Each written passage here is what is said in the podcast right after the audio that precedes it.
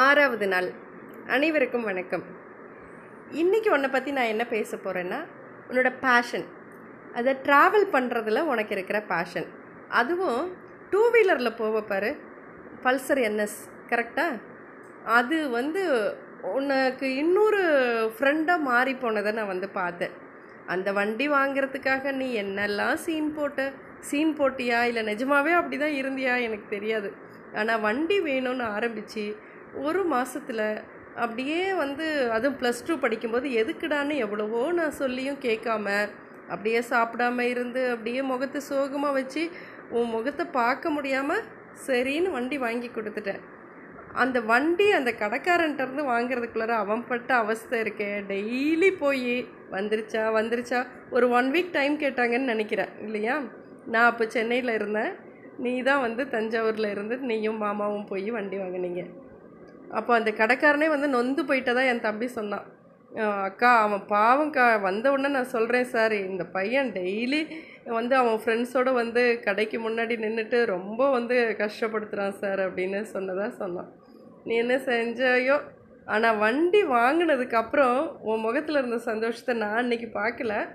கண்டிப்பாக என்ன நீ அப்படியே ஃபோன்லேயே அப்படியே உன்னோட துள்ளலான பேச்சும் உனக்கு ஆஹா. அதெல்லாம் வந்து அனுபவிக்கணும். அதை அனுபவிக்கிறதுக்காக நான் ஒன்றரை லட்ச ரூபா செலவு பண்ணேங்கிறது? தான் அதில் கொஞ்சம் நல்ல விஷயமா கெட்ட விஷயமா எனக்கு தெரியல. பட்டு நடந்துச்சு. ம். அதுக்கப்புறம் அந்த வண்டியோட ஒரு ரெண்டு விபத்துக்களை சந்தித்தாலும் கூட நீ வந்து உன்னோட ட்ராவலை நிப்பாட்டவே இல்லை. ஆனால் நானும் வந்து ஒரு பெரிய சந்தோஷத்தை அனுபவித்தேன் போன ஊரடங்கு காலத்தில் இ பாஸ்லாம் வாங்கிக்கிட்டு நம்ம வந்து டூ வீலர்லேயே வந்து சென்னையிலேருந்து தஞ்சாவூருக்கு போனோம். என் வாழ்க்கையில் அந்த மாதிரி டூ வீலரில் இவ்வளோ பெரிய லாங் ட்ரிப் போக முடியும் அப்படிங்கிறதெல்லாம் வந்து நான் நினச்சே பார்த்துருக்க மாட்டேன். நீ இல்லைன்னா. ஏன்னா நமக்கு அப் எனக்கும் அப்படி ஒரு சிந்தனை வராது. வேறு யாருக்கும் அப்படி நம்ம வீட்லேயோ எனக்கு தெரிஞ்சவங்களுக்கோ வந்ததா எனக்கு தெரியல. எனக்கு அப்படியான ஒரு நட்போ பழக்கமோ இல்லை. நீ தான் அதை வந்து எனக்கு சாத்தியப்படுத்தின. உண்மையில் இந்த நேரத்தில் நான் உனக்கு அது தேங்க்ஸ் சொல்லிக்கிறேன். அதுவும் அந்த வண்டியில் போகும்போது உன்னோட பாட்டும் கூத்தும் நீ வந்து அதை பாரு இதை பாருன்னு எனக்கு காமிச்சிட்டு வந்ததும் வா அமேசிங் என் வாழ்க்கையில் இன்னொரு முறை அப்படி ஒரு நாள் கிடைக்குமா அப்படின்னு எனக்கு தெரியல. பட் அதை நான் ரொம்ப அனுபவித்தேன் ரொம்ப சந்தோஷப்பட்டேன். நீ அதெல்லாம் விட அந்த வண்டிக்கு பேர் வச்சுருப்ப தெரியுமா? என்ன? ஹோப் கென்னி கரெக்டா அது வண்டின்னு சொன்னால் கூட உனக்கு மனசு வராது. அது என் தம்பிமா அப்படின்னுவா.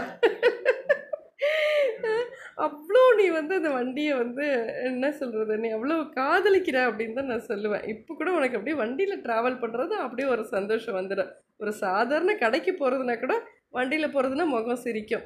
அவன் ஓட்டிட்டு வரான்னா உடனே அப்படியே முகம் சுருங்கி போயிடும் உனக்கு. வண்டியின் காதலனாக நீ இருக்கிறாய். நிறைய இடங்களுக்கு ட்ராவல் பண்ண நிறைய இடங்களுக்கு போ. அதே நேரத்தில் வாழ்க்கைக்கு எது முக்கியம் அப்படிங்கிறதையும் நீ வந்து தெரிஞ்சுக்கணும்.